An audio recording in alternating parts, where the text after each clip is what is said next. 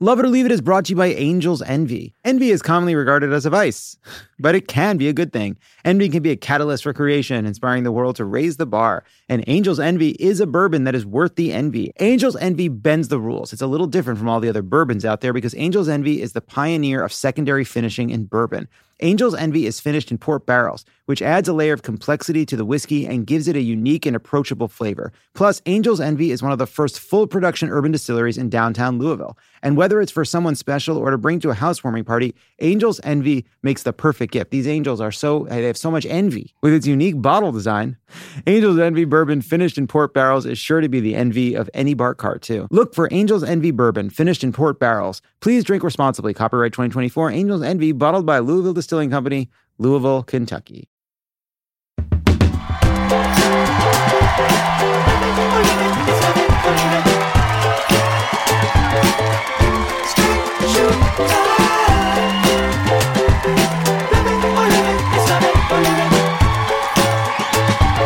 Hello, Charlottesville.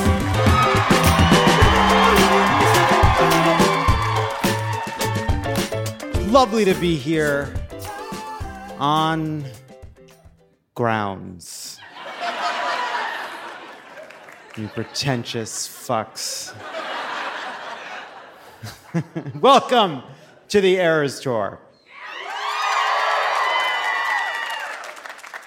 It's great to be here in Virginia, named after Elizabeth I, because she was, it said, a virgin. Imagine having a state named to the lamest thing about you. But this show isn't lame. We have two amazing candidates for your legislature. Kim Pope Adams and Lily Franklin are here. Incredibly funny Alexandra Petri and I see if we can squeeze some concessions out of these House Republicans. You will help us come up with a brand refresh for this city.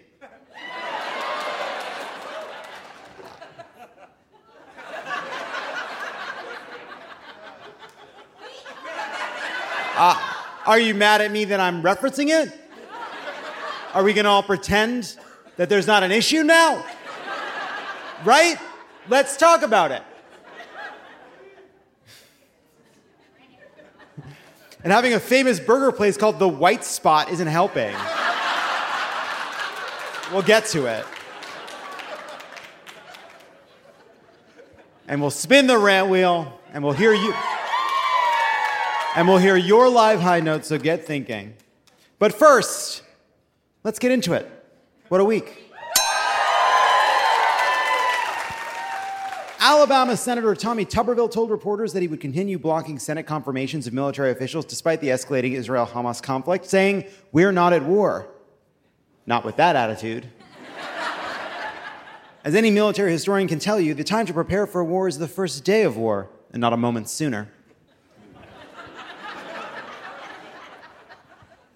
According to Romney, A Reckoning, the forthcoming book by McKay Coppins, Oprah Winfrey suggested in 2020 that she and Romney team up for a White House run in order to save the country from Donald Trump.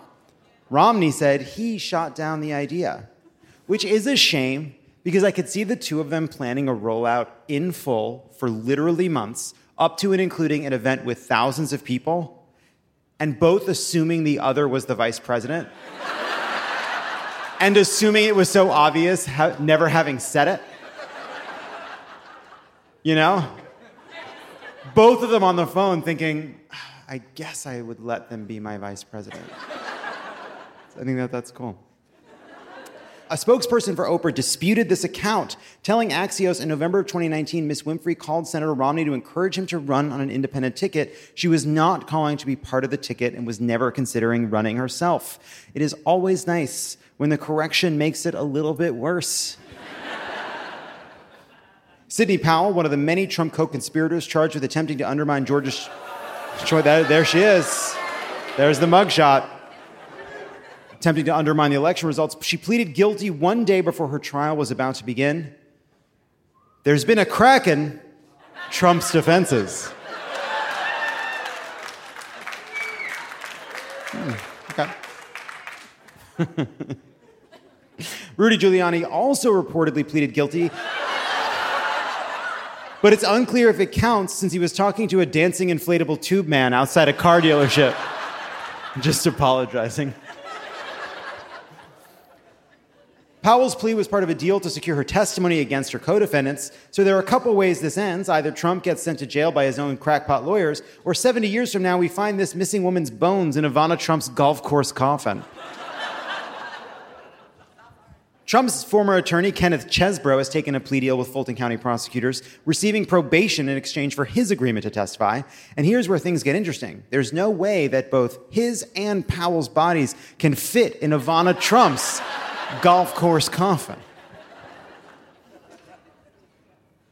Chesebro is the third Georgia co conspirator to plead guilty, and an Atlanta bail bondsman who had a smaller role in the election scheme also took a plea last month, which means we've finally broken through the goon tier of indictments and are working through the thin, sedimentary layer of stumblebums. All of this is a bad sign for Trump. Chesebro pleaded guilty to a conspiracy charge for a conspiracy that involved Trump. And Chesebro communicated extensively with Trump and others about the plot, all spelled out in emails and texts that he now has to hand over to prosecutors. The rats are fleeing the sinking ship and then turning around and forwarding their little rat emails from their little rat inboxes having one of Trump's lawyers admit that at the time he knew that their plan was not legally viable, but did it anyway, undermines the argument that Trump is in the clear because he was listening to the advice of counsel. This is like if I wrote a joke and head writer Hallie tells me it isn't funny, I do it anyway, no one laughs, and then I blame Hallie. For example, it's Hallie's fault that that Kraken joke was in here. Hallie's an angel. Hallie's an angel, sure. and let's cut that. And, uh, and in even worse news for Trump, when Chesebro and Powell testify in his Georgia criminal trial, that testimony can be cited in Trump's DC trial as well, in which Chesebro and Powell are unindicted co conspirators. That could mean two convictions for the price of one. This guy is really good at deals. All these jokes and more are brought to you by our new sponsor, Trump's extra wide utility coffins. oh no.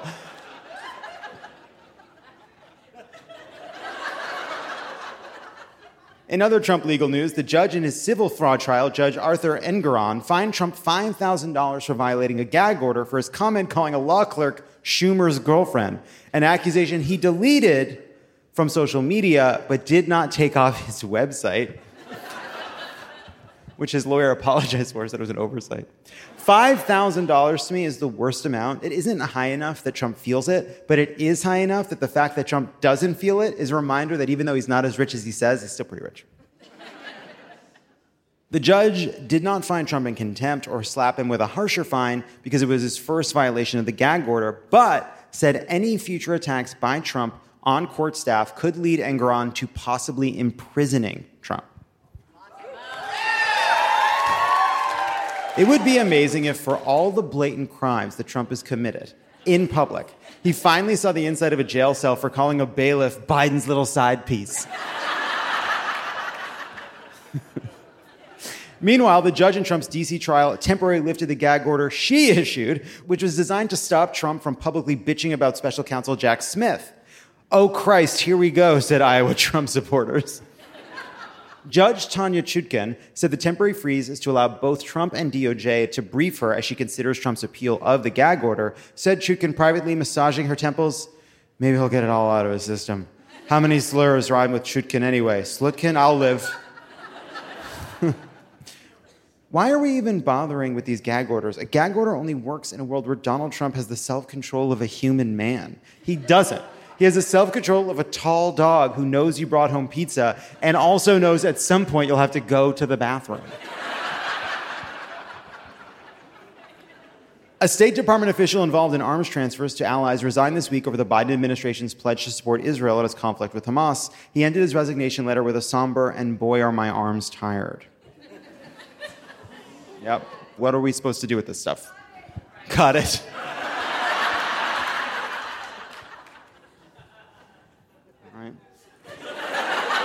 The Biden administration has announced plans to spend $3.5 billion upgrading the nation's electric grid. More than half of the transmission lines in the US and its transformers are from before the 1970s. The only way to bring more renewable energy online is to update the nation's grid, starting with getting George Santos to stop stealing all the copper wires out of the Capitol. How's he doing that?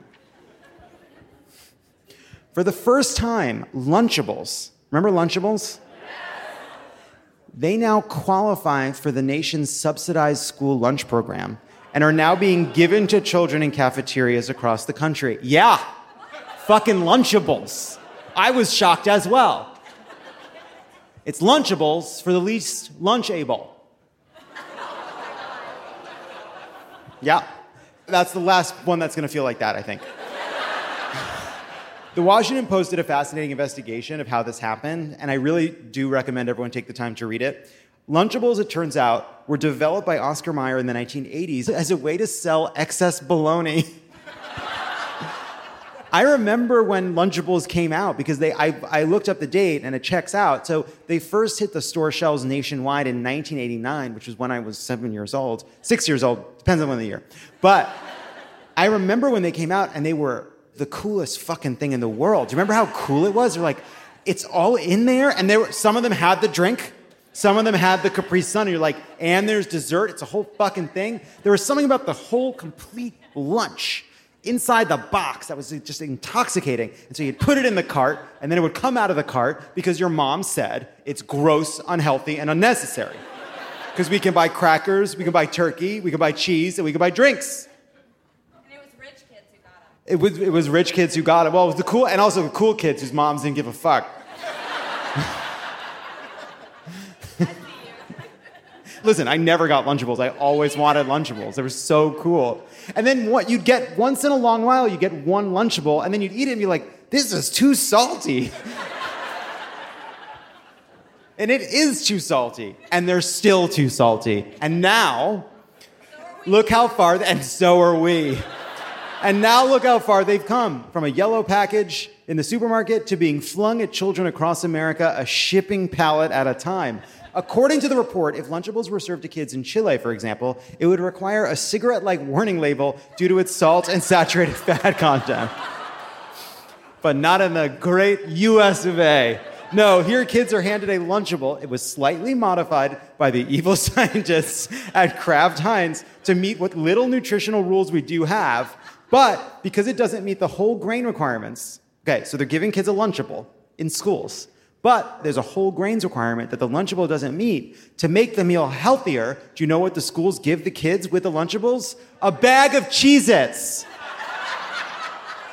to make the lunch better for the children, a bag of fucking Cheez Its. now, you may be saying, they must give the kids some kind of an alternative to fucking Lunchables. And they do. They do. At one school in North Carolina, the Post found that they offer children another option. It's called walking tacos. Do you want to know what walking tacos are? It's a bag of Doritos with taco meat on the side. Yeah, that's right. Sounds pretty good. And they get away with it because the salsa counts as a vegetable. Yeah, that's right. That's right.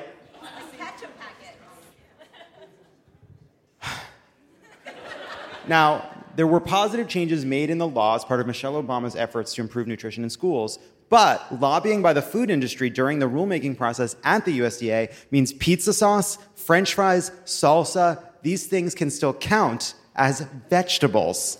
French fries. And I didn't understand this, and now it all makes sense because this has been fucked since I was a kid. I remember when I was a kid in middle school, you could choose what you wanted for lunch for $1.40, and it was either nuggets and fries, burger and fries, or plate of fries.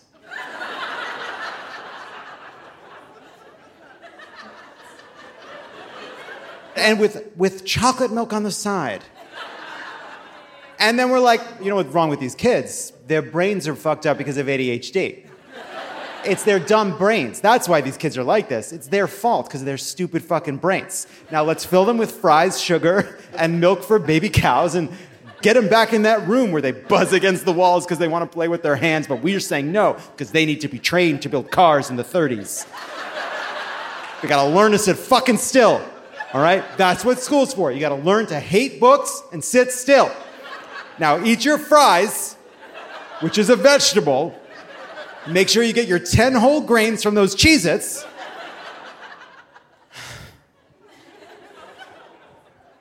This episode of Love It or Leave It is brought to you by Frito Lay. Frito Lay, our food is to taste what staring at the sun is to your eyes.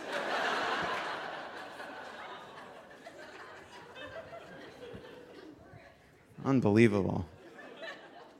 No money for school lunches. Can't find it. We, we looked everywhere. Can't find it. Can't find it.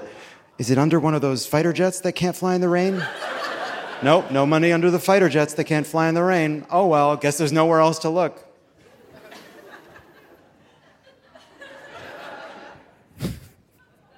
North Carolina Republicans proposed gerrymandered congressional maps to turn what is currently a 7 7 split between Democrats and Republicans into districts that would make it possible for Republicans in this closely divided state to hold 11 seats versus Democrats' three. They've gone from 7 7 to 11 3. The Republicans in North Carolina have fully embraced their role as the bad guys from Breakin' 2 Electric Boogaloo, a movie you all remember and love. That joke is also Hallie's fault. the proposal is only possible because Republicans flipped the Supreme Court, which meant they could reverse a ruling that said they had to draw better maps, and because that sleazy dumbass legislator flipped from Democratic to Republican, giving Republicans a supermajority. But in her defense, she was just following her constituents' request to live in a waking nightmare. Isn't they joke about this? This fucking sucks. Iowa Senator Chuck Grassley's offices have reportedly resulted in 20 employee marriages over the years. Sadly, all of the marriages were to Iowa Senator Chuck Grassley. Sick. Fierce winds up to 80 miles an hour have been ravaging communities in Montana, leading homes to be buried in tumbleweeds. Look at that.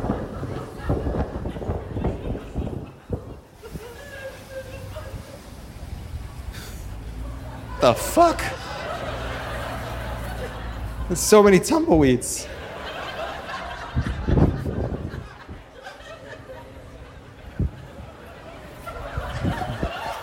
I've never seen anything like this. All right. Despite Montanans' best efforts, shooting them isn't working. Will Smith and his children joined Jada Pinkett Smith for a book event in Baltimore I know. He called their relationship brutal and beautiful and a sloppy public experiment in unconditional love. A sloppy public experiment in unconditional love is also how House Republicans characterize January 6th. if this is a public experiment, I would like to be part of the control group.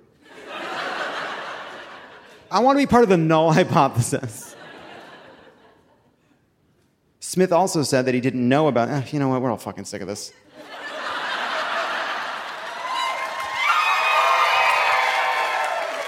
Gwyneth Paltrow called the term Nepo baby an ugly moniker in an interview published this week, saying there's nothing wrong with doing or wanting to do what your parents do. Nobody rips on a kid who's like, I want to be a doctor like my dad and granddad. Thankfully, the interviewer suffered only minor injuries when she fell out of her seat as a result of leaning forward too much in the hope that Paltrow might say that Nepo baby is the other N word. What happened. Paltrow also said that once she sells Goop, I will literally disappear from public life. No one will ever see me again. Gwyneth continued, stop it. Gwyneth continued, unless you're skiing too slowly in Deer Valley, bitches. like she did it, like she got away with it. Like she absolutely. How cool would that be, by the way? I would honestly, wouldn't you fucking love it if, like, five years from now, Gwyneth does like a full jinx thing and it just says, like, I fucking nailed him. everything I said was a lie. Everything he said was true. I won. You believe me. The system did not work. I fucked that guy's back up. He was telling the truth. She should do it even if she isn't responsible. A 22 year old man in Poland has been charged with theft after allegedly pretending to be a mannequin in a shop window in order to steal jewelry after closing time. Amateur, said Mitch McConnell.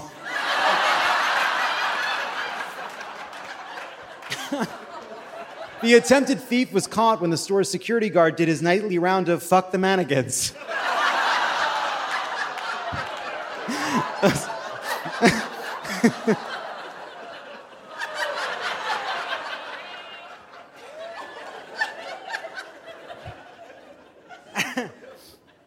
Scientists believe they figured out why billions of snow crabs have gone missing from the ocean around Alaska. They likely starved to death due to warming ocean temperatures. You know what I can't fucking stand? I can't stand when crabs say that they're losing weight because of warmer ocean temperatures and fundamental changes to their habitat when we all know that it's fucking Ozempic.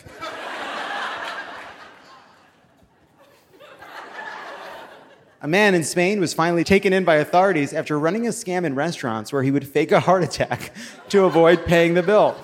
Sources claim he has tried this 20 times in different restaurants before he was finally caught. Said the man, Okay, fine, you guys got me. I'll come quietly. Just go ahead and act. Oh boy, it's the big one.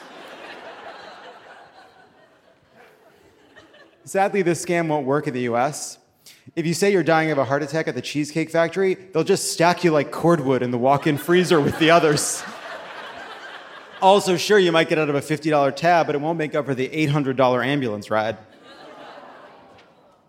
And finally, Rite Aid declared bankruptcy this week as it grapples with both massive debt and a lot of lawsuits because of opiates. The Department of Justice says Rite Aid filled prescriptions for quantities of opioids that had obvious and often multiple red flags indicating misuse. But the only thing Rite Aid has going for it is they don't believe in red flags. If I'm buying gummy worms, hemorrhoid cream, a family sized Stouffer's frozen mac and cheese, a People magazine, and a five heat electric blanket, that's my business, and Rite Aid respects it. There's no judgment there.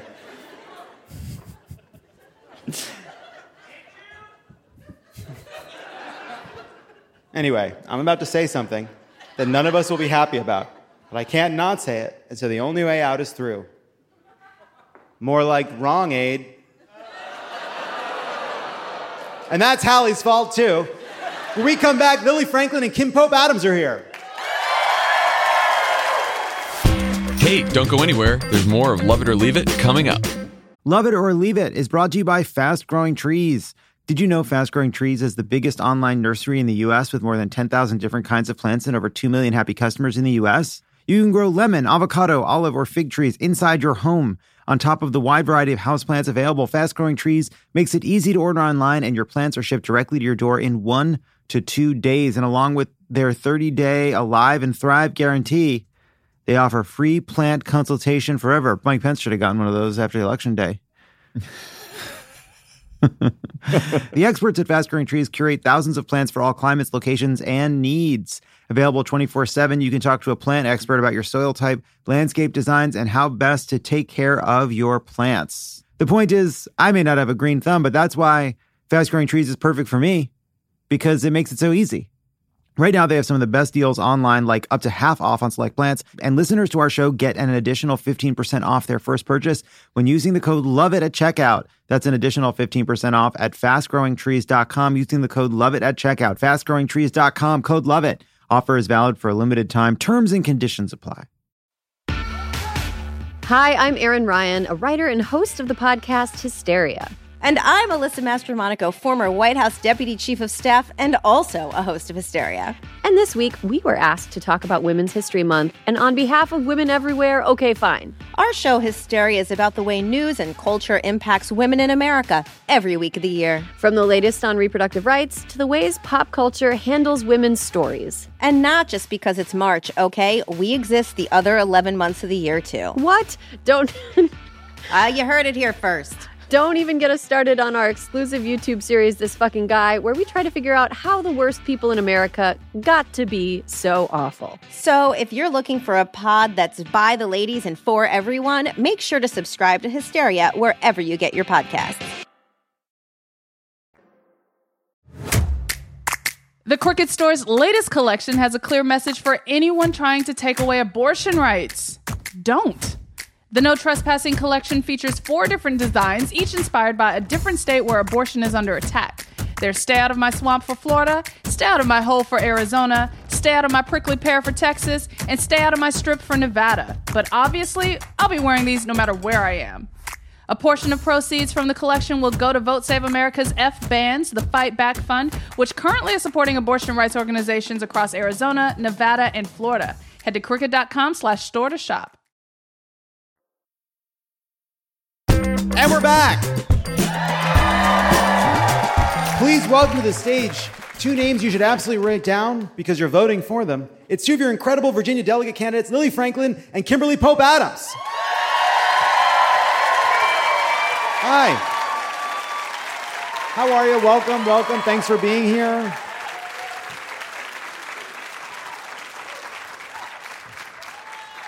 All right, let's start with this. I want to just hear from each of you what made you decide to get into this race. I'll start. Good evening, everyone. Uh,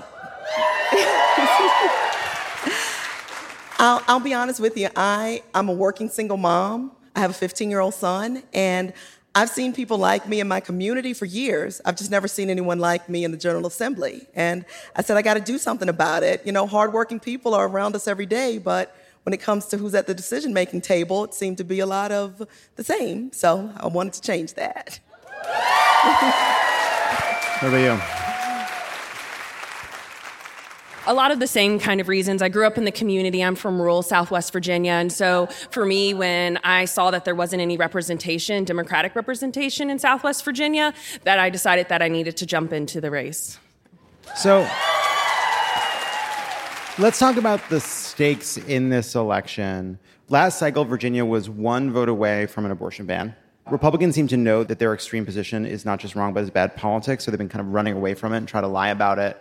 What are you hearing from voters about this issue? How much has Youngkin's effort to kind of try to claim that they're less extreme on this issue? How much is that working? What are you hearing? It's not working at all. so the district that I'm hoping to represent sits on the front lines of this issue. Uh, in the region that I'm hope to represent is the westernmost Planned Parenthood that offers abortion services in in the South.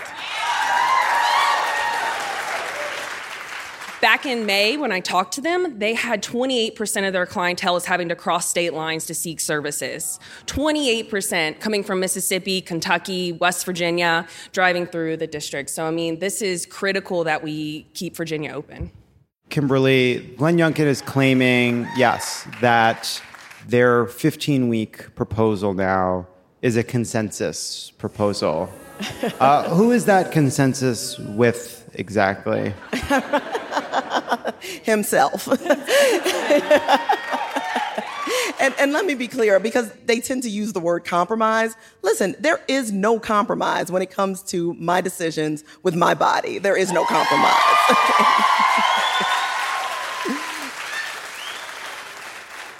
But what, what I'm hearing from voters is in my community, voters are scared because they know this is a slippery slope. And if we allow this freedom to be taken away, then what's next? So people understand the importance of this election. Lily, the audience at a recent debate with your opponent, uh, Chris Obenshain, I believe is how it's pronounced, literally laughed out loud at him twice. The audience laughed at him twice. Once when he said an AR 15 is just a rifle, and once when he said there's no climate crisis. Uh, which of those did you find funnier? Uh, I think uh, for that community, oh, I might get a boo from the audience, but I'm hoping to represent Virginia Tech University. oh, oh! I, I, thought I was in a UVA strong crowd, so I'm just. so we have both young people there, so the climate crisis is top of mind, but we also had the Virginia Tech shooting. So I mean, both of those things really hit miss for him. So I mean, it's tough. Yeah. Can you talk a little bit about that control of the legislature will determine what happens in terms of Virginia and clean energy? Either one of you, Kimberly, you want to take it? Yeah, well, I mean, it's absolutely important that we make sure we protect the environment. I grew up in a place called Hopewell, Virginia, and oh, right. Clearly, you've never driven through there, or okay, but doesn't smell great. not a great smelling city. I love it, but it's not a great smelling city. And unfortunately, I, I grew up with that. So I understood there was something about the water, something about the air. And when we have the governor pulling out of RGGI and, and climate agreements, it's, it's clear that if we don't stop him from getting this trifecta, we're just going to continue to move backwards. And we can't have that happen. Uh, Lily, yeah. Youngkin, he is in part governor because he was able to kind of put a nice vest on top of some more radical policies. He is, you know, he does have a way of trying to seem more moderate. It's easy for Democrats to point to the Matt Gaetzes of the world and say, this guy's a nut. How do you do that in a race where the Virginia Republicans are a bit smarter than that? They understand a little bit better that some of their positions are pretty unpopular. How do you combat that and make sure that some of the, the voters who maybe aren't as engaged and some of the more independent minded Virginians understand how radical they are despite the civil approach they have to talking about politics? Mm-hmm. I, I, think it starts with the truth. We tell them the truth. You know, my opponent, while Governor Youngkin has been tried to be moderate on the issues, when we saw what actually he proposed in the legislature, it was extreme. When we saw leadership in the state proposed to the legislature, it was extreme. And so when we start talking about these issues and they start seeing what's actually happened in Virginia, they're like, oh, that's not the Virginia that I want. So he's had two years in office and we've seen the proposals, and so it's nothing new. Um, final question, either of you can take it. What did happen to the Roanoke colony? Uh, now, look.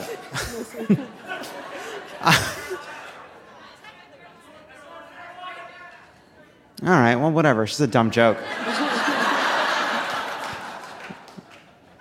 look, I know I'm just a small town, LA based liberal elite. Uh, but the most egregious part of the Virginia GOP to me is their extremely on the nose attempts to downplay all their extremely unpopular things that they've said and done. It's as if you've been careening 100 miles an hour directly at a brick wall, and now you're trying to convince people no, no, no, don't listen to the Democrats. They're delusional. We know that that's not a real tunnel. We'll jerk the wheel away at the last second. That was our plan all along. We absolutely know how to safely drive a car. All of us know that that stinks. But it's good to be reminded from time to time, which is why we're going to play a game we're calling Virginia is for democracy lovers.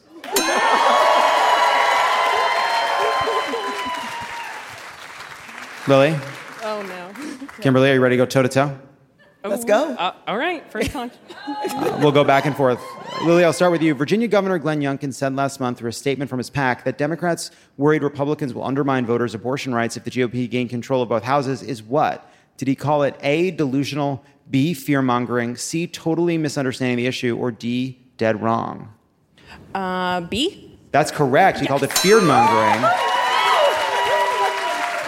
but meanwhile, Kimberly, last summer, Governor Glenn Youngkin said he would pass what kind of abortion bill? A, a moderate abortion bill. B, a totally cool abortion bill. C, an abortion bill that will ban trans athletes from college sports. Or D, any abortion bill. Well, if if Lily and I had it our way, he'd pass no abortion bill. but I believe he said any. That's correct. Youngkin said, any bill that comes to my desk, I will sign happily and gleefully in order to protect life. The governor said that last summer during an online forum for the Family Foundation of Virginia, celebrating the destruction of Roe v. Wade. That to me, it's like so galling that you have legislators who have said they will pursue total ban, incredible draconian bans. You have a governor who said he would sign those bans. First of all, they try to spin whether or not it's a ban at all, but they campaign as if they don't really believe it as some fear mongering when this is the position they've taken all along. I find it it's incredibly galling. Liars. Liars is the word. Uh, Lily, back to you. Many of the Republicans running this fall claim to be on board with a 15 week ban, but have espoused much more extreme beliefs. For example, GOP candidate John Stirrup now says he agrees with a 15 week ban. However, in the past, he called Youngkin's 15 week ban a starting point and says he supports what kind of ban? A, 12 weeks, B, 8 weeks, C, 6 weeks, or D, a total ban? Mm, six weeks? No, it's a total ban. Oh, total. He supports a total oh, ban. Earlier this month, Democratic Senator Mark Warner and Tim Kaine asked the Department of Justice to investigate whether or not Governor Youngkin violated what law, Kimberly? Was it with voting rights? It is. You got it. Yeah. The Voting Rights Act. After Youngkin's administration wiped 270 qualified Virginia voters off the state's voting rolls. Lily, as staunch pro lifers, Republicans in Virginia have also fought to make it easier to bring a gun into public spaces. Which of the. F- Which of the following has the Virginia GOP supported? A. Allowing guns into church services. B. Letting people buy concealed handguns without a permit. C. Allowing guns into daycares. D. Removing gun free school zones. Or E. All of the above. All of the above. You got it. That's wild. Kimberly, Republican candidates. Do you prefer Kimberly or Kim? Kimberly. Kimberly? Yes. I got it. My Republican opponent is named Kim, and She's the better Kim. we want to make sure people pick the right Kim. Got it. Republican candidate Danny Diggs is currently running for the Virginia Senate. Throughout his tenure, he has rallied against gun control laws, including supporting the repeal of an ordinance that banned the discharge of firearms in residential neighborhoods. For all of his talk of freedom, however, when Diggs was sheriff, he opposed the repeal of a 1792 ban on what? A. Profane swearing. B. Going shoeless in public. D. Owning more than two cats. Or D. Women wearing men's clothing. What? Shoeless in public? No. no. Was there a He- real right answer? There's a real answer, which is even though he believes that there should be unlimited guns basically everywhere, profane swearing was too much for the sheriff.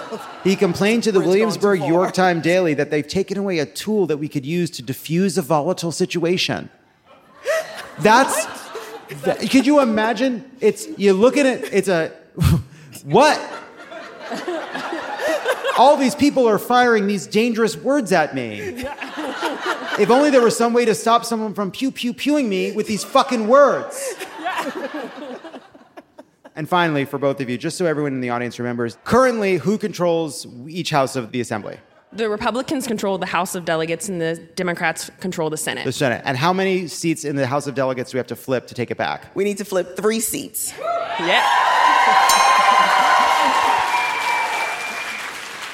Uh, two of them are on the stage right now. And two of them are on the stage right now. Hell yeah. The election has begun. Ballots must be postmarked on or before Election Day. In person early voting ends on Saturday, November 4th. Polls are open from 6 a.m. to 7 p.m. on Election Day, November 7th. And double check your voter registration. You never know when Glenn Youngkin might decide to do another one of his Republican deep cleans.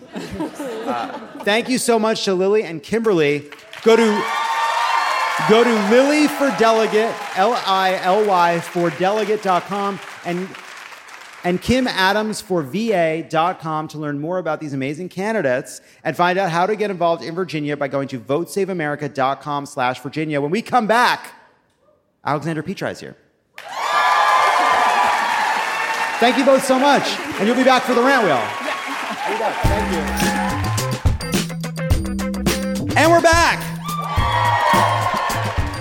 Please welcome back to the show. She's a fantastic humor columnist for the Washington Post. It's Alexandra Petri. Here she comes. How are you? Hi, hi. Hi, bring it in. Come on. Good to see you. You're right in the middle. Hello. You wrote just yesterday that Jim Jordan has finally faced his arch nemesis, voting. now that it's defeated him, do you think he's learned anything? No. my short answer is no, and my long answer is definitely not. Or just no said really slowly. I should have really committed and gone, no. No. Yeah, no, this is why. He hates voting because voting hates him. It's mutual. It's always been mutual. At, at one point, I think he was like, maybe if I shoot the moon, maybe if we just keep going down and I get to zero votes, they have to make me the speaker. I don't know. He was I- doing something.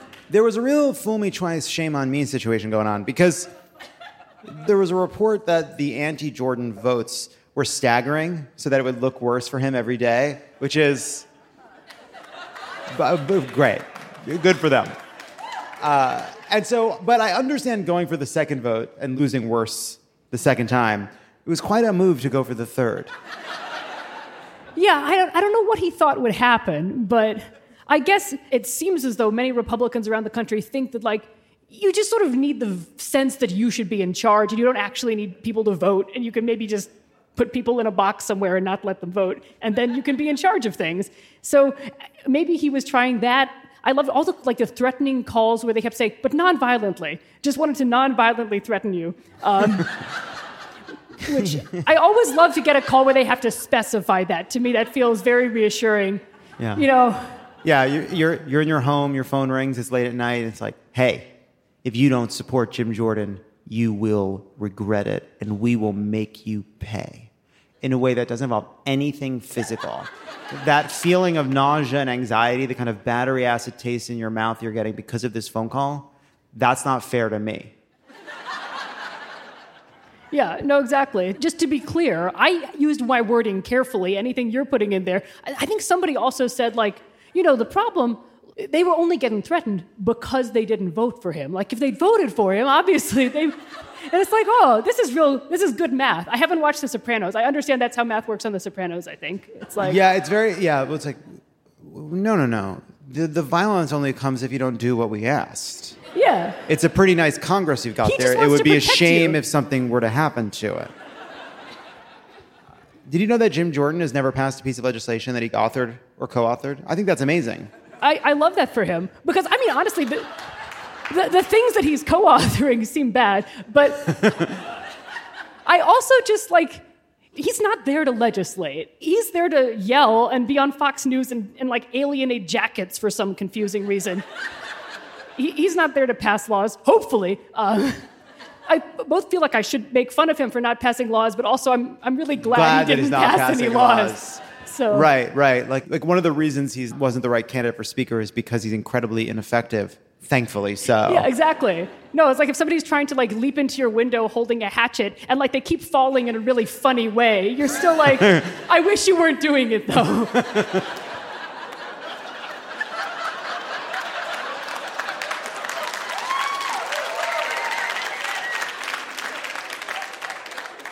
You also wrote about how Congress right now is not unlike a haunted house. Uh, who are the Ghostbusters? That's such a good question. Uh, I think it might be one of those Scooby Doo situations where it's actually just like an old, very rich man, and we just have to find him somewhere. Like Right. Oh M- my Mr. Mr. Federalist, he's like, Right. I don't know. Wait, He's got all the courts. Maybe under those robes, there's a connection. I don't. Anyway. Yeah, it's like it's like all these these goblins and maniacs are going around, and then all of a sudden you go into a back room and there's a projector, and you pull off the mask, and it's Harlan Crow.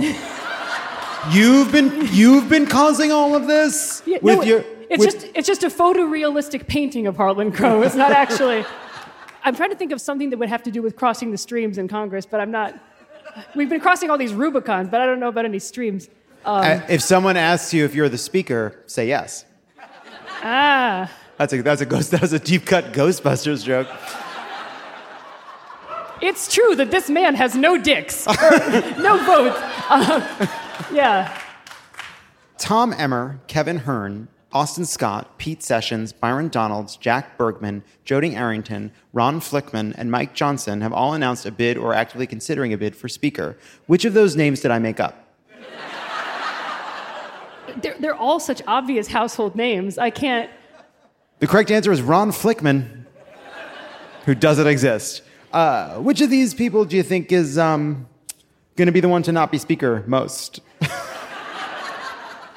Uh, I mean, I feel like it's going to be hard to beat how much Kevin McCarthy has not been Speaker because he's got so many votes already against him being Speaker, more than anyone, I think. But, you know, I'm going to pick Pete Sessions because that's a name that sounds like Congress. It's just a fun. I saw the name Pete Sessions. I was like, oh, I've seen that name around. Yeah. That guy's been around a while. They must hate him. I really genuinely don't understand how they're supposed to make these two Venn diagram circles come together. I just like don't see like they're so far apart. So the, on the floor, the 194 people are voting for Jim Jordan, but behind closed doors, when it's anonymous, it was I think 112 to 86 that Jordan lost. Right. So dozens and dozens of his colleagues said yes when their names had to be to it, but said no when they could do it anonymously. What'd you make of that? This reminds me, for some reason, of when we had the vote for eighth grade class president. And it was anonymous, and I won. And I've always believed that anonymous votes are the truest votes. That's when you really get to know, like, what do people think about? And the answer is they think I should be eighth grade class president, and they think that Jim Jordan is bad news. Um, and I, I feel like anonymous, like, what's that? Pizza for everyone. Pizza for everyone. Yes. Actually, my, my one platform was like, it wasn't pizza. It was, I was going to say a fun proverb before every like class meeting. I was like, I had a book of them, and it was like one of those books that's sort of a threat when you show up holding it, and it says like the number of quotes that are going to be in it on the cover is like 400 fun proverbs, and it's like this is not fun. The fact that you had to put fun in the title of your book is already a warning sign. And so I'd be like, two watermelons cannot be held under one arm. Celebrate eighth grade.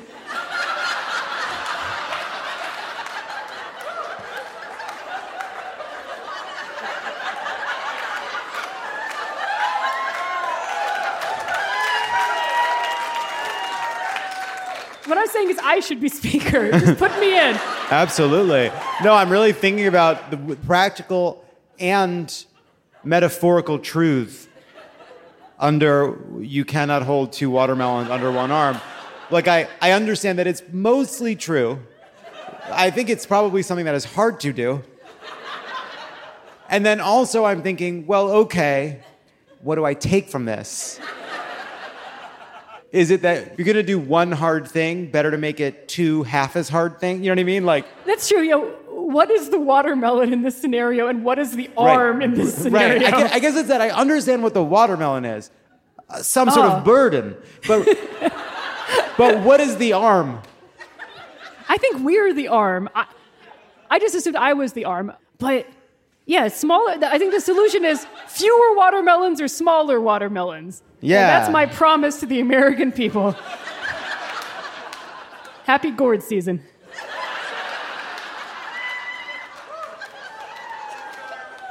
Are they gourds? They might not be gourds. They're melons. They're melons. It says in the name. What am I even doing?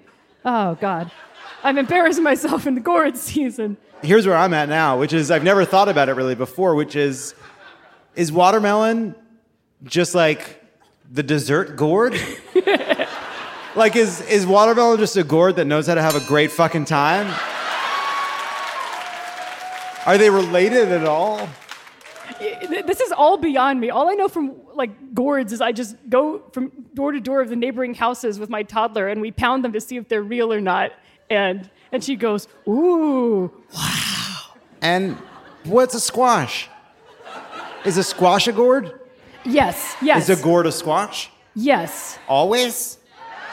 Oh, this is. Is the every audience gourd knows. a squash? No. Is every squash a gourd? Yes. Is every pumpkin a gourd? Yes. Is every gourd a pumpkin? No. Is every squash a pumpkin? No. Is every pumpkin a squash? And are they all one thing that's above all three? Or is gourd the, is gourd the, the level? Is, go- is gourd the gourds up here and Oh, so- okay. pumpkins and squash? Okay. So- What's an eggplant? So gourd is like the highest like taxonomic level we got going here is gourds. Gourds. And then everything below that, like yeah, pumpkin, zucchini, squashes, calabashes. That's all. Yeah. What is the closest thing to a gourd that's not a gourd? Fuck yeah. Another story I wanted to ask you about is Commander Biden. Oh.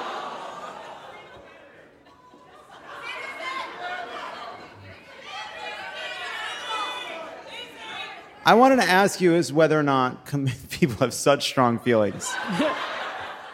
yeah, you're all like, free commander. You're not the one standing on top of an armoire in the diplomatic room. You're not the one fending off a German shepherd with a Regency era chair. No, they, they don't issue armaments that I think are required. But I think we have to put Commander in historical perspective, which is like Teddy Roosevelt had an actual hyena. That's true. Like, for real. I feel like everything you know about Teddy Roosevelt makes more sense once you know that he had a hyena in his home.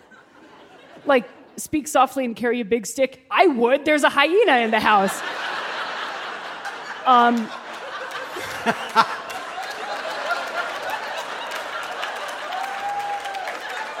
but Be- Benjamin Harrison had two pet opossums, Mr. Reciprocity and Mr. Protection. Uh, They were like, it was like a fun, cool thing to call them at the time. possums are the fucking worst. They're the worst. They're the Wow. worst. They go all they just they just they seem so nice and so sweet and slow moving. You get even get within get within a couple of feet of those things, you know they're mean. You know they're mean. They don't mean it. You know they're not going to act on it, but they want you to think they will. You know they make those faces. I am shocked by the fact that you all came to the defense of possums. Yeah, no, I feel like we're getting a fascinating picture of the audience, like from their responses. They love gourds, they know a lot about gourds, and they love possums. Suspicious. Two, com- two suspicious traits to combine. I think if we like threw water on the audience, they'd all be like possums in a trench coat. They're like, we love gourds, we know about gourds. Yeah. You should all leave gourds outside your houses. Everyone leave gourds outside, low to the ground. Yeah. uh, now. Uh, wow. I just, I honestly, listen, we've talked about the rules of shouting at this show. Uh, they're very good climbers. They're good climbers. I'm telling you, I think you're right about these people. They're just possums in they, trench they coats. make a wonderful pet. Bring Yeah. one home. Marry a possum today. Uh, now, so Teddy Roosevelt had a hyena, but there were also snakes. The Roosevelts had snakes. yes, Alice Roosevelt had a pet snake named Emily Spinach. Uh, Cool. Which it was Emily because she had an aunt Emily, and I guess she didn't like that aunt, and it was spinach because it was green. So you know, fifty percent of that is a solid snake name. And then her friends maybe killed it because she kept taking it to like house parties and visits, and then like it was like shedding its skin in a healthy, normal way. Like she wasn't not feeding the snake or not doing things right with the snake. She was a responsible snake owner. But one day, she like wakes up and the snake is just lying there dead. Like, yeah. So I think her friends murdered Emily Spinach, and I want to get to the bottom of it. Now, uh, the snakes were a beloved feature of the Roosevelt household because Quentin Roosevelt reportedly once brought home four snakes. He barged into his father's meeting with elected officials in the Oval Office, dumped them on a table, sending the senators fleeing and earning the snakes a trip back to the pet store. Why did Quentin not get to keep a snake, but Alice did? Listen, Teddy Roosevelt famously said to Owen Wister that I can either be president of the United States or I can control Alice. I can't do both. So she had just like a buy. She had a buy on all. She was she was fascinating. Like uh, anyway, I'm obsessed with Alice Roosevelt. Like until she was 90, she was at the center of all of politics. She was at one point married to the Speaker of the House of Representatives, like back when they had those. Um, and while having an affair with the chair of the Senate Foreign Relations Committee. That's cool. Although, That's and, cool. and she named her daughter, wh- who is clearly the, the daughter of the Senate Foreign Relations Committee chair, because she was like, his last name was Borah, and she named the kid Deborah, and everyone's like, don't do that. Uh, so she changed the name.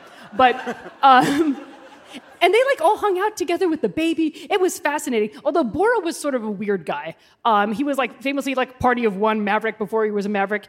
And a thing that he thought about himself, which I think gives you like a picture of like maybe she didn't have the best test taste in men, was like he's like, you know, if I'd ever been able to talk to Hitler, I think things would have been different. Which is like, no, I don't like that. I That's don't like, like, that. man, a hundred years later, there's that poem, like if, if I was Putin's mother. It's like there's Yeah. history does repeat. There's repeat. one in every generation, and he was he was the one in hers. One last pet to discuss in the history, in the annals of White House pets that drew blood. In November of 2008, George W. Bush's Scottish Terrier Barney bit Reuters reporter John Decker as he bent down to pet the pup outside the White House. There is a photo. he got got. Would you say? Would you say that this reporter was an enemy of the popple? Oh. Oh. Uh, meet the press, but with an A. Um, yeah, no, I was going to talk more about the Biden White House, but we didn't get to. Biden. Biden's. Okay, Yeah. it's a dog. All right. No, I got it. I got it. I got it. It was pretty good. Fortunately, we didn't get to we didn't get to that joke, so we didn't have to hear how badly it would have gone had I said it. Lucky for us. now, before we let you go, as of now, there is no speaker. There are those who say Republicans may never get their act together, in which case, Republicans who want to perhaps have what they used to call government will have to work with the woke mob. That's us. But the question is, what do we fucking get? Sure, the responsibility geeks that populate the Democratic Party are demanding things like votes on important bills. But I say, not enough. So, Alexandra, I'm going to read you two possible demands. Ooh. you will have to choose which of the concession you'd prefer from the Republicans. You're going to have to choose between two.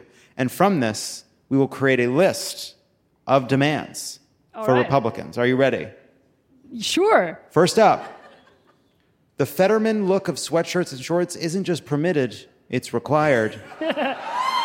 or George Santos immediately gets to host the old Wendy Williams show. Oh, I I gotta go with the Santos option. I want to see him do stuff like that. I just want to watch him. I just want to sit and watch him. But I, you know what I don't want to see? I don't want to see everyone else's like everything. I don't want, you know. You want to see Mitch McConnell's calves?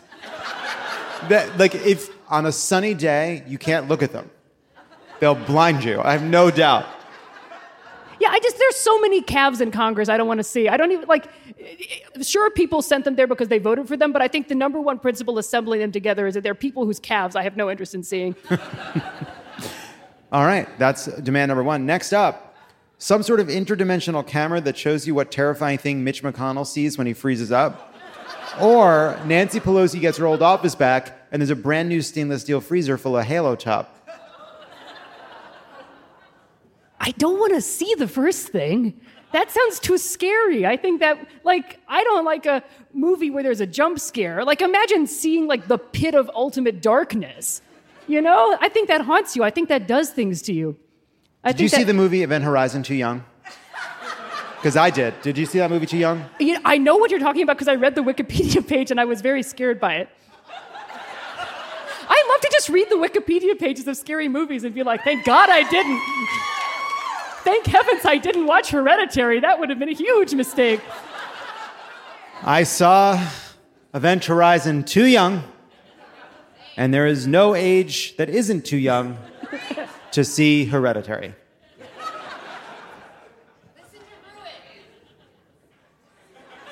Nancy gets her ice cream yum. Three. Next up, a monthly drag show on the house floor, attendance mandatory. Or Matt Gaetz is confined to a dunk tank until we tell him he can leave.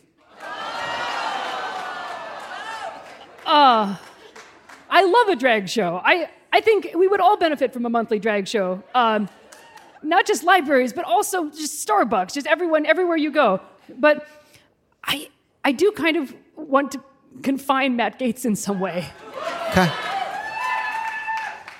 Well, Although we I worry if we got him wet, I don't know what would happen. Like maybe he would disintegrate. I think we, or maybe it's a gremlin situation. yeah. Then all of a sudden there are fucking five of them. I, I, I think though it's better to find out. It's better to know. Yeah, remember when they throw Gizmo in the pool? It's no good. It's no good. I haven't seen Gremlins. Thank you, audience member who shouted out. She hasn't seen Gremlins. I was hoping I was like, yeah, the pool. No, I- I- no, I saw it in your eyes. yeah. My favorite part of Gremlins was citation needed. You know what's great about the difference? That tells you everything I think about the difference between us because we have reference to a book of fucking proverbs, and I'm like, you didn't watch Gremlins, Law and Order, Event Horizon, just Saved by the Bell episode after Saved by the Bell episode. You were reading books, weren't you? I was. Unbelievable.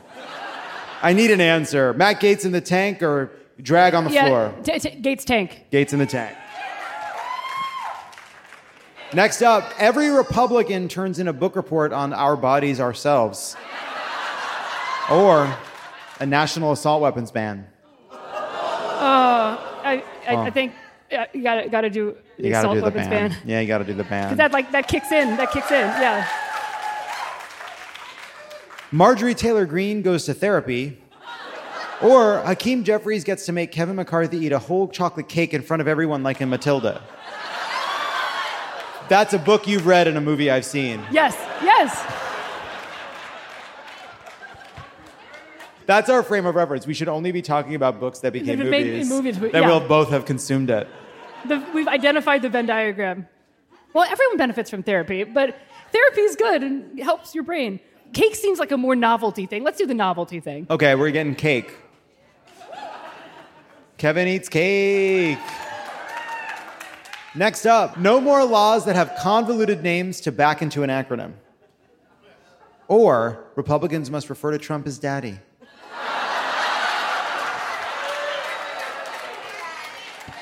Oh, see, this is a horrible catch 22 for me because I secretly love the acronyms. I think it's so dumb. I'm like, oh, this is nice. The act is called, like, we have a tree act. And it's like, what? I, I, was, I suddenly forgot how letters worked. I'm like, I guess, okay. No, you were beautiful minding. You were seeing, I was seeing like, there was marker on glass. It was just happening all in front of us. I created the social network. It's all happening.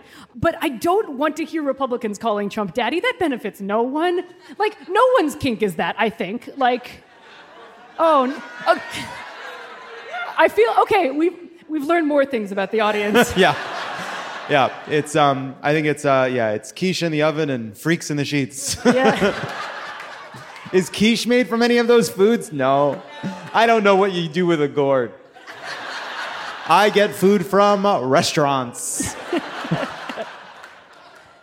I think let's keep the acronyms, and so I guess everyone will we'll, we'll all be happy because we'll keep the acronyms, and people will call him daddy, and I guess some people's boats will be floated by that in their little Trump flotillas. When uh, I remember when, uh, ew, disgusting. When uh, it says Daddy Donald on the screen for people listening. Uh, I remember, I believe it was Barney Frank was talking about the Dodd Frank bill. Somebody asked him like, why do bills have such stupid names? And he was like, I don't understand why people try to give their bills interesting, funny names. I would never do that. If you give a bill an interesting, funny name, that's the name. If you give a bill a boring name that nobody can remember, it's Dodd Frank. huh? Smart. Branding. So, just so people know, we have our final list of demands for the Republicans in order for them to get our vote for the speakership. Uh, one, Santos hosts Wendy Williams. Two, Nancy gets her ice cream yum yums. Three, Gaetz is in the dunk tank. Four, an assault weapons ban. Five, Kevin McCarthy eats cake, but a lot. And six, Republicans have to call him Daddy Donald. Everybody, give it up for Alexandra Petri. Check out her incredibly funny columns at the Washington Post. When we come back, speaking of brands, we're going to talk about Charlottesville. Don't go anywhere. This is Love It or Leave It, and there's more on the way. The Crooked Store's latest collection has a clear message for anyone trying to take away abortion rights. Don't. The No Trespassing collection features four different designs, each inspired by a different state where abortion is under attack. There's Stay Out of My Swamp for Florida, Stay Out of My Hole for Arizona, Stay Out of My Prickly Pear for Texas, and Stay Out of My Strip for Nevada. But obviously, I'll be wearing these no matter where I am. A portion of proceeds from the collection will go to Vote Save America's F Bands, the Fight Back Fund, which currently is supporting abortion rights organizations across Arizona, Nevada, and Florida. Head to crooked.com slash store to shop. Did you know that women make up 56% of law students? That's grounds for bragging rights at the dinner table for your conservative uncle who still thinks women belong in the kitchen. It's clear that the future of the legal field is female. So why are so many legal podcasts and reviews authored by men? Hi, I'm Leah Littman. I'm Kate Shaw. And with Melissa Murray, we are the hosts of Strict Scrutiny. Each week, we break down the latest headlines and biggest legal questions facing our country through the lens of diverse voices to give you expert views you won't hear anywhere else. Strict Scrutiny is your guide to the Supreme Court. New episodes drop every Monday, plus bonuses whenever the Supreme Court takes away another one of our rights. Make sure to subscribe to Strict Scrutiny wherever you get your podcasts.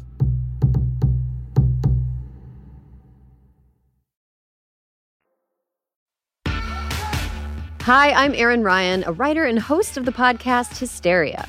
And I'm Alyssa Mastromonaco, former White House Deputy Chief of Staff and also a host of Hysteria.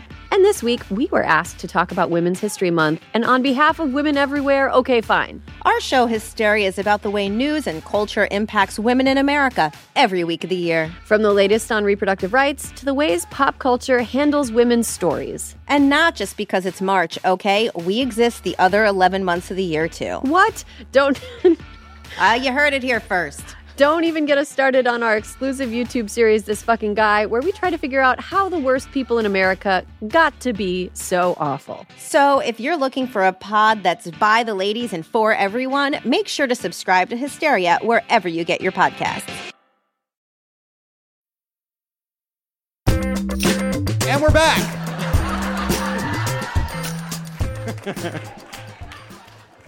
Charlottesville, how are you feeling tonight? Okay, good. Because look, we need to talk about something. We need, we're going to talk about it. All right? We're going to talk about the city's brand, which has taken a hit. That happened, that's true of all of us since 2017. And I'm not even going to say what it is. We all know what it is. But it's not your fault that a bunch of fucking creeps showed up. Which is why I'm going to open the floor to all of you, the audience, to pitch me an idea on what Charlottesville's national rebrand is in a segment we're calling Welcome to Charlottesville, Land of the Blank. Brian is going to be out there, and I'd like you to think of how to finish that sentence. Charlottesville, home of the blank.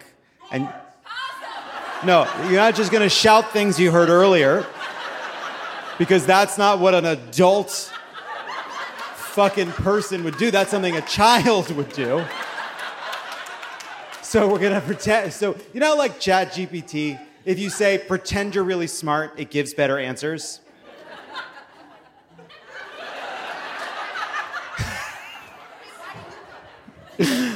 now, raise your hand. Producer Brian is here, and I want your pitches on the Charlottesville rebrand. I'll give you some facts. All right. Charlottesville is the home and launching pad of the Dave Matthews Band. Welcome to Charlottesville, Thank- Virginia, a home of the nonviolent. Okay. Well, we're on our way. Put it up on the whiteboard. I'd say what I would say is I'd call that not a pitch, but an area. You know what I mean? It's an area for a pitch. Let's keep going. Welcome to Charlottesville, Virginia, home of the bagels. Home of the bagels. Wait, now wait. Okay, let's talk about this for a second. Uh, okay. Yeah. Uh, You heard me. yeah, sorry. Yeah, I just flew in from New York for the bagels. What do you want to try and do? Or was the is the deep dish pizza too good here? Does everybody love your cheesesteaks? What, what's up with we're, the bagels? We're, we're what one? Bodos. Hold on, hold also on, hold thin on, slice hold- pizza. What's the best in the South? Frodo's? Bodos. Shut, everyone shut the fuck up. Bodos. I, we're all, we're, we're one, what are they called? B as in boy, Bodos. Bodo's Bagels. Yes. They're the best in the South. Nowhere else in the South even knows that you should boil a bagel. They, They don't even know you should boil them. Yeah, and, so, and these are actually really good compared to not. Come- Hey, hey, hey, hey, don't put yourself down. Wait, you're from the North, and it's true. They ship in, New- do they really ship in New York water? Is that just something we say? That's what they say. Shipping in what? What are they? What, are they got somebody with buckets up there? What are you talking about? Shipping? What do you mean shipping New York water? That's not a thing. What do you, what? People say oh, they ship in the water. What? Like in what? Like they got a tank that goes up and just turns on. All right, so home of the bagel is in po- uh, shockingly in pole position. What? I, thank you, sir. Thank you for that pitch. Um, this is like kind of UVA specific, but I'd say Charlottesville, home of the Streakers, or Charlottesville, home of the inexplicably loud a cappella groups who won't shut the fuck up at two in the morning. The streakers. Is that an, is that a term of art, or are you talking about naked people running around buildings? So the tradition is that you run up and down the lawn once. You have to run around the statue of Thomas, Thomas Jefferson three times. Run, look in the keyhole, and say "Good night, Mr. Jefferson," while fully naked, and you're looking at the statue on the other side. It's, I like it. I, there's something about whispering naked through a keyhole, something to a founding father that I find deeply off putting. I'm gonna do it. Good night, Mr. Jefferson. Ew. Shame on all of you. Read a book, study something. But okay, home of the streakers. I love it. What else we got? All right. Welcome to Charlottesville, Virginia, home with the vino, the wine. So you have wi- you have wineries here? Yes. Pippin Hill. All right. What else we got? So wait, so so this is a wine region? Um, Monticello. Not really. There's some disagreement. Is there a Trump winery? And is it the same Trump? Do you know in the UK that means fart? Monticello never produced any wine, Monticello never produced any wine. as in Jefferson's Monticello didn't produce wine, but it's now a wine-making region. And, or maple syrups. Those are two things that he. The Monticello Society is in the wine business. Why do they have such ambition? Shouldn't they just be making sure the bricks are clean and stuff? And like properly pointed? What are they doing? Because the climate and, and the acidity of the soil is close to that of the Pyrenees in this region. So now, because of climate change, it's becoming a wine region. But that still doesn't make sense to me. While the people whose job it is to take people on tours of that place, uh, tours that are, I'd say, uh, careful, fucking careful, tours that uh, do some um, skipping and so forth, uh, they're also making wine now. Interesting. What do you got? Okay, so our former mayor called us the capital of the resistance, so I would say home of the resistance. Home of the Resistance. Okay. Now we're pitching on your area, the, the, the nonviolence area. When not in LA, Dwayne The Rock Johnson and his horses live on a farm outside Charlottesville. Have you seen him?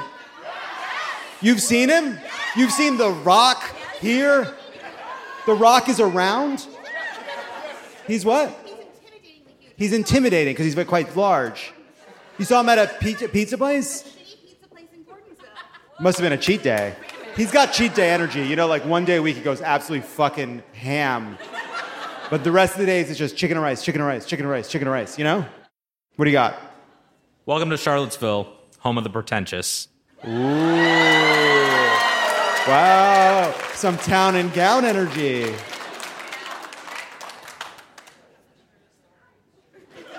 Georgia O'Keeffe took classes for artists as well as taught others to create clearly vagina inspired paintings at the University of Virginia each summer between 1912 and 1916.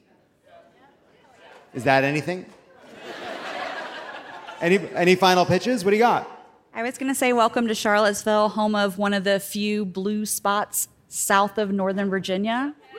Okay, I don't think it'll fit on a bumper sticker. but we can maybe tighten it. what do you got? Uh, I'm part of a Facebook group that has a name that I can't take any credit for, but it's Cluck, Charlottesville League of Urban Chicken Keepers. So, home of the Cluck. Wow. I feel like the urban chicken keeper uh, circle and the people that know a fucking ton about gourds circle has a lot of overlap. All right, we're gonna vote. We're gonna just vote on some of what I believe, based on audience response, were the finalists. Charlottesville.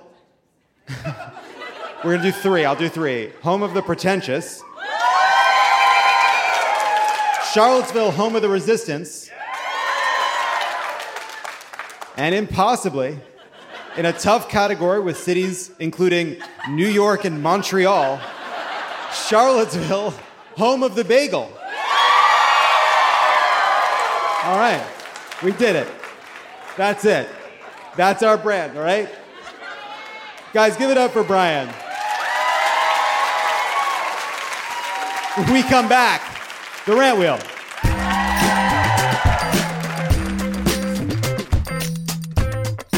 And we're back. We've talked about the importance of these House of Delegate races that are happening in Virginia, but there are important races happening right now. There are no off years. We're asking everybody right now, in these final few weeks before elections in Virginia and the Ohio reproductive rights ballot measure, uh, for people to go to votesaveamerica.com and sign up and do what you can. In Ohio, there's a ballot measure to uh, protect abortion rights. In Virginia, abortion is on the ballot, as we discussed. You can help right now. There are races that need you right now. And because uh, it is an off year, you can have an outsized impact. We have to turn people out in an election year where they don't know often that, that it's another election because we, I don't know, we, we hide them on strange days. Uh, so go to votesaveamerica.com slash no off years, or just go to votesaveamerica.com. You crack it. You'll crack it at the main fucking hub. Get involved. Also, the Love It or Leave It Eras Tour is heading to Portland and Seattle on November 3rd and 4th. There are a few tickets left. If you haven't gotten your tickets, I would suggest not waiting any longer. That's it. You're almost out of time. Go to crooked.com slash events right now. And please welcome back to the stage Kimberly, Lily, and Alexandra.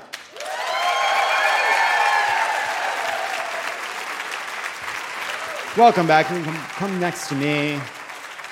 Lily, Alexandra.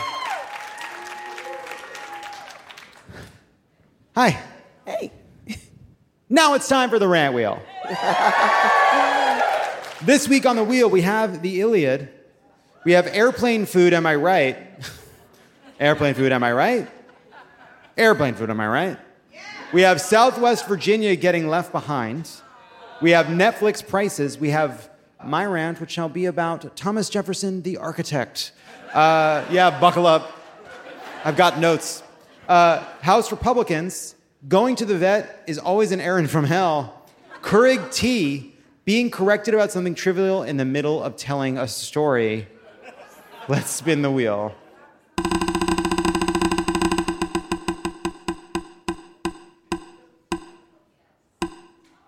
It has landed on Southwest Virginia being left behind. Was that Lily's rant? No, it wasn't me. I'm just no, definitely me.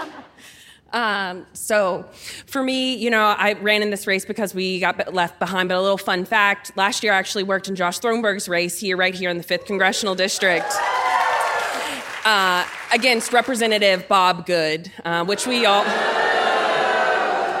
And that was the reason what made me think of this. So, really, more generally speaking, rural Virginia. You know, last year when we ran this race, we had to fight so hard to get people to come and fight in this district and fight all across Southwest and Southside Virginia. And so, for me, I just want to make sure that we're thinking about these races and how they have longer term impacts. I mean, the race that we ran against Bob Good last year has long term impacts. I mean, look at what we're seeing right now. It would look a lot different in Congress if we had one against him. So. Absolutely. Absolutely. Let's spin it again.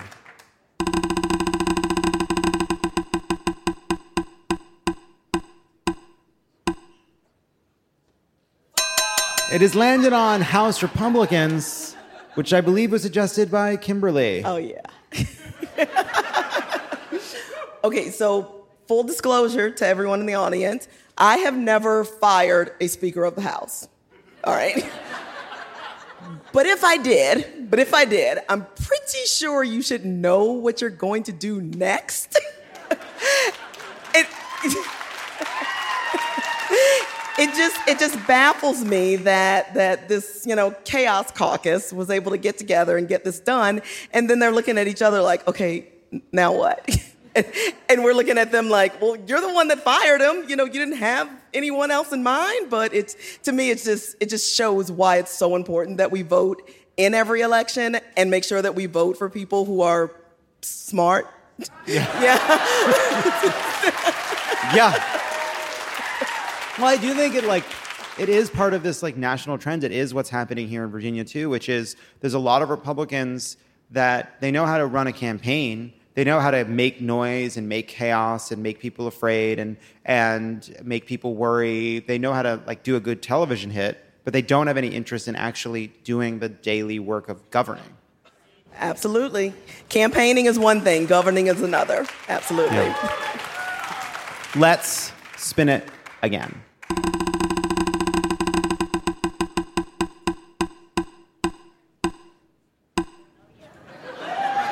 It has landed on the Iliad. I'll take it. Oh no, Alexandra. No, it's okay. It's also a movie. Uh, to-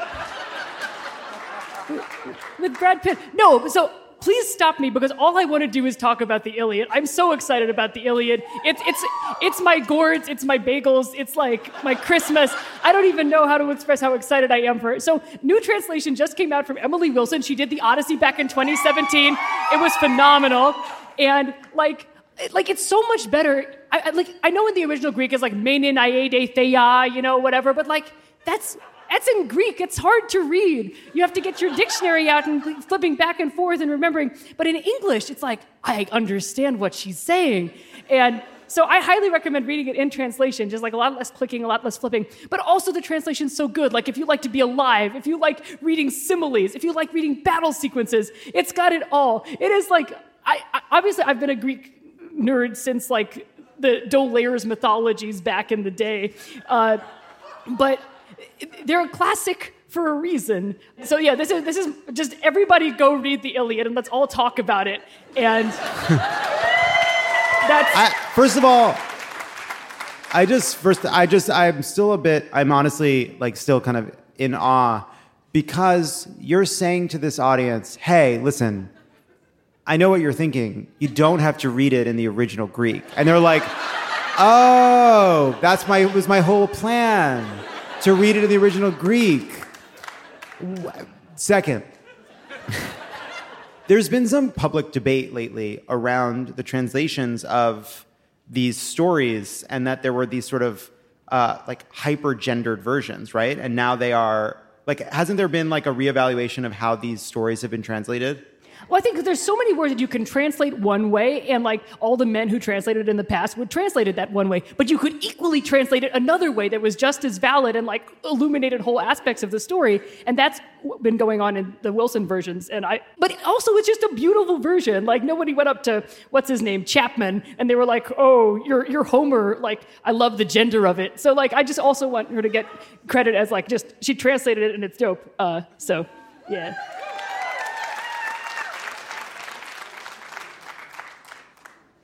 Let's spin it again.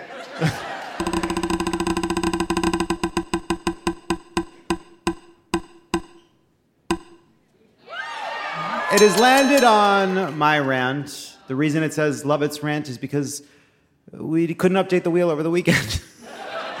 Here's what I would like to take you through. I, I have actually uh, put together a presentation uh, because I went on a, a stroll.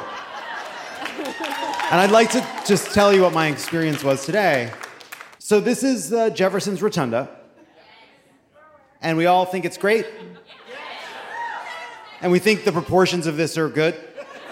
We think that this makes sense as a building, that the way it kind of pops up there, like a like a mole, like the way it just kind of got it straight out, like kind of a protuberance. Okay, we like it, fine. All right. Now I went inside and I said, all right, let's check this place out. Next line. This room is too big Nothing, uh, this is a giant conference table with leather chairs around it.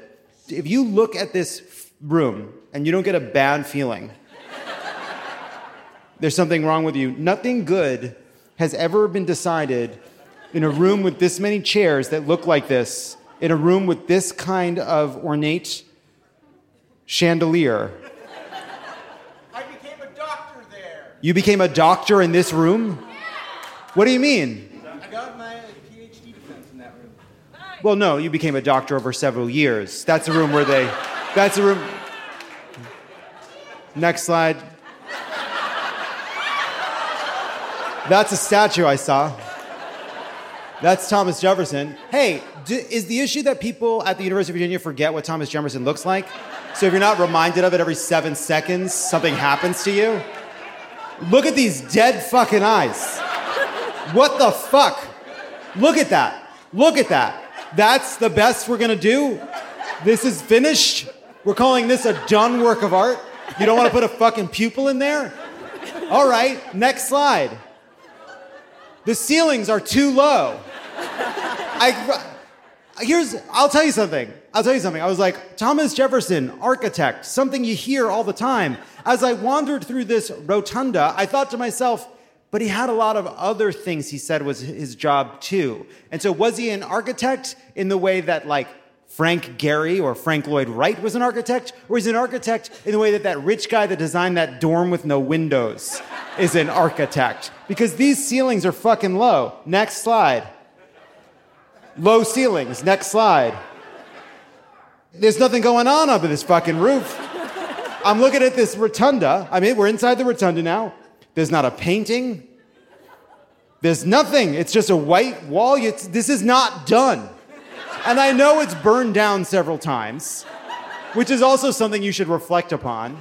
Like, this is your most prized building. It burned down at least twice. It caught fire at least twice. You couldn't keep this thing from burning down. You know, somebody on the job of making sure that fire doesn't destroy this thing you all claim to love. It happened twice. Next slide. Faggoty ass columns. Next slide. So, I, this is a very specific place, and I don't know if it's not going to really translate well. But when you walk outside of the rotunda and you're on the, the thing that surrounds the rotunda, you walk towards where there's the big lawn, the grounds, grounds, the lawn, the big ass lawn, which is fucking beautiful, and a lot of places copied because it's a stunning, stunning space.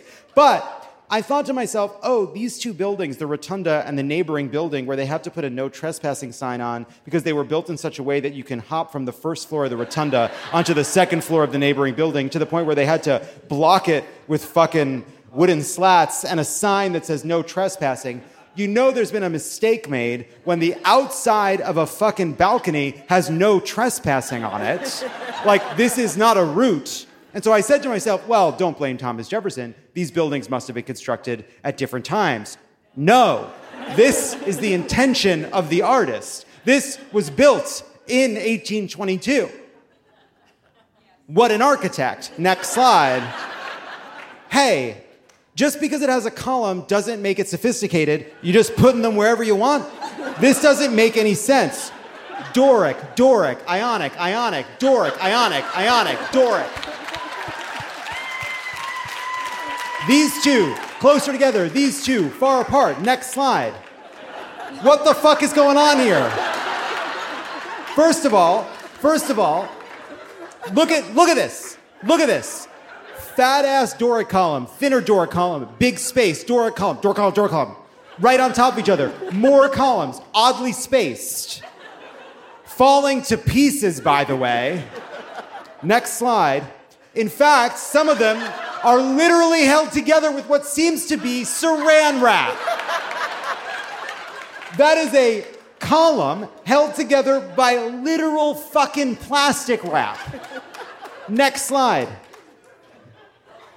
This, what kind of, this is a statue I found out later was, uh, speaking of the devil, a statue of Homer. Uh, what kind of groomer ass vibes are you people trying to put out there? Look at this fucking thing. And by the way, there's no sign near it. There's no way to know what this is. I, I walked, if you saw me outside today, earlier today, I was circling the statue looking for some explanation for who these two people are supposed to be. A naked boy with some kind of a lyre harpsichord, and, uh, and then an old man talking at him. Next slide. But despite my protestations, stunning. It's a beautiful place. Look at that. Look at that. So I decided to walk on, and I said, you know what? While I'm in this fair city, no one had yet told me the news about the bagels. Actually, what's funny is I really did walk by, I believe, this bagel place because I thought, that's a lot of people at this bagel place in the middle of the afternoon. Huh. Of course, uh, because I hadn't had this information, the idea of my body physically crossing the, the threshold of a bagel south of Philadelphia seemed inconceivable to me. In this, like a vampire entering a house without an invitation, or, or someone my age walking into an Urban Outfitters. Like, it, like, like I thought if I, like a Jewish person walking into the University of Virginia Environs bagel store, I would fucking melt. So I walked on, but I did see it, but I was hungry, so I stopped in for a burger, a, a Gus's burger. Not before 10 p.m. Now, that's an interesting point you're making. I see why this is a food that your eyes should not be able to focus on. because, next slide. uh, listen, I try to tell the truth. This thing was extremely okay. And I thought, well, this is a famous burger. What is the name of this establishment? What? You're going with the white spot? That's the name we're sticking with? And by the way, it doesn't make it better when it's like since 1953. It's like, like, oh yeah, that's when you called it the white spot? And we're all just gonna fucking roll with that? What? Thank you for having me.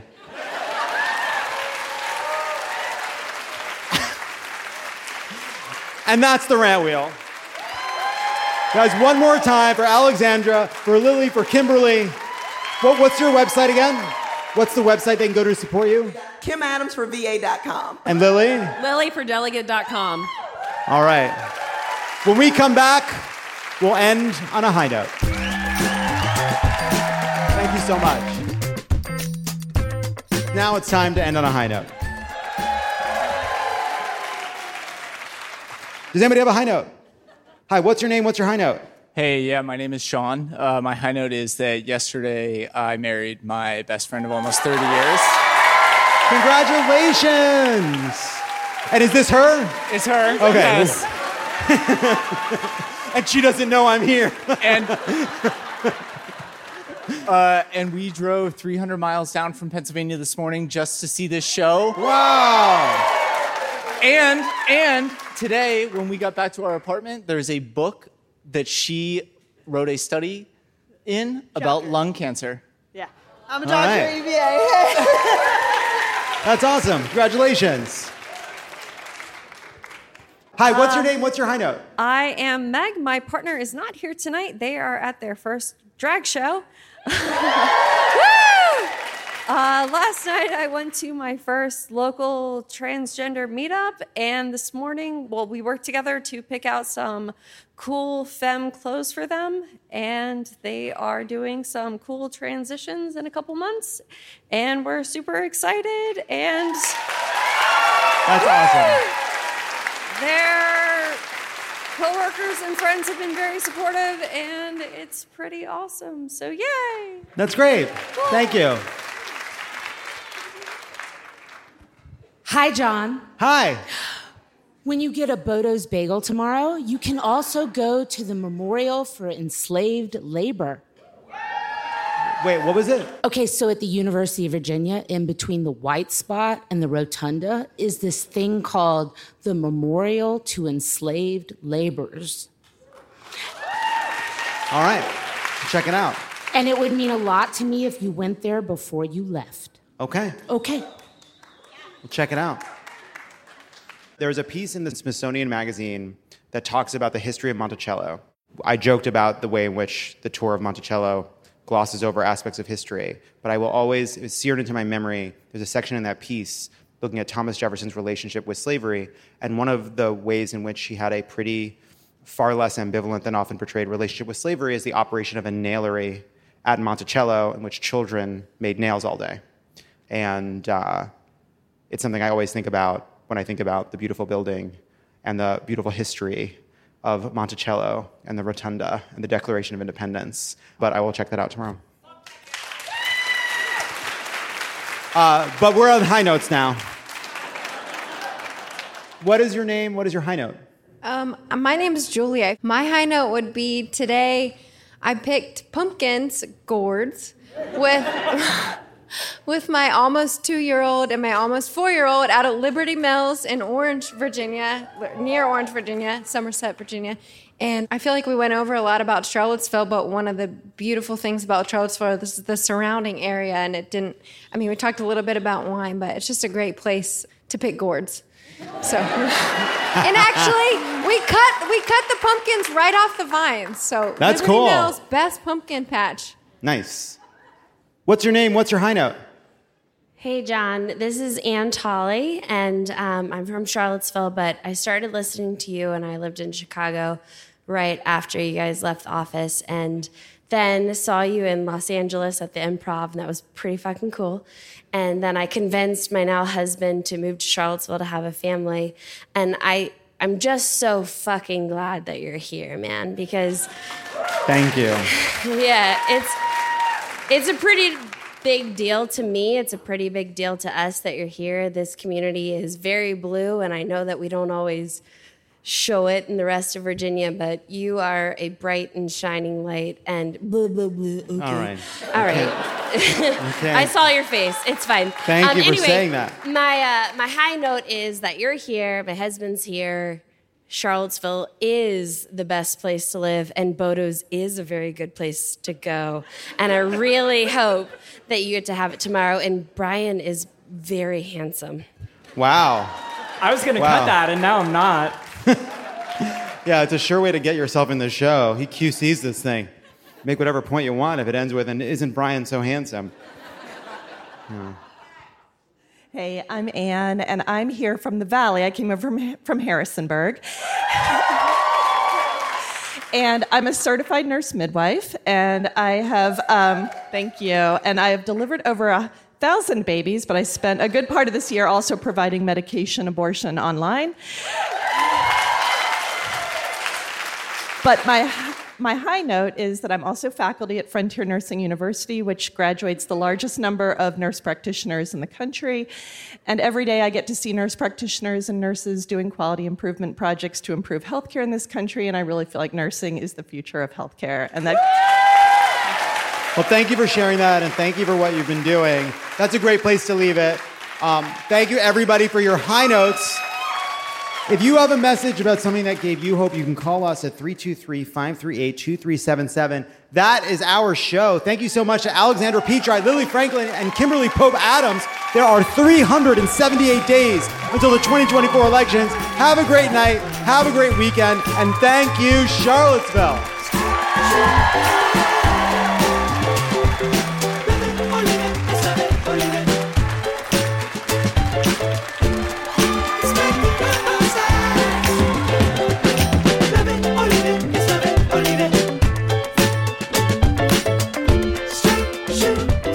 Love It or Leave It is a Crooked Media production. Kendra James is our executive producer, Brian Semmel is our producer, and Malcolm Whitfield is our associate producer. Hallie Kiefer is our head writer, Sarah Lazarus, Jocelyn Kaufman, Pallavi Gunalan, Peter Miller, and Alan Pierre are our writers. Lee Eisenberg produces the show. It's mixed and edited by Evan Sutton. Stephen Colon is our audio engineer. Kyle Seglin and Charlotte Landis provide audio support. Our theme song is written and performed by Sure Sure. Thanks to our designers, Jesse McLean and Bernardo Cerna, for creating and running all of our visuals, which you can't see because this is a podcast, and to our digital producers, Zuri Irvin, David Mia Kelman, and Matt DeGroot for filming and editing video each week so you can. You can find those glorious videos at youtube.com slash at Love It or Leave It podcast. Do us a favor and subscribe to Love It or Leave It on YouTube, and don't forget to follow us at Crooked Media on Instagram and Twitter, and if you're as opinionated as we are, consider dropping us a review.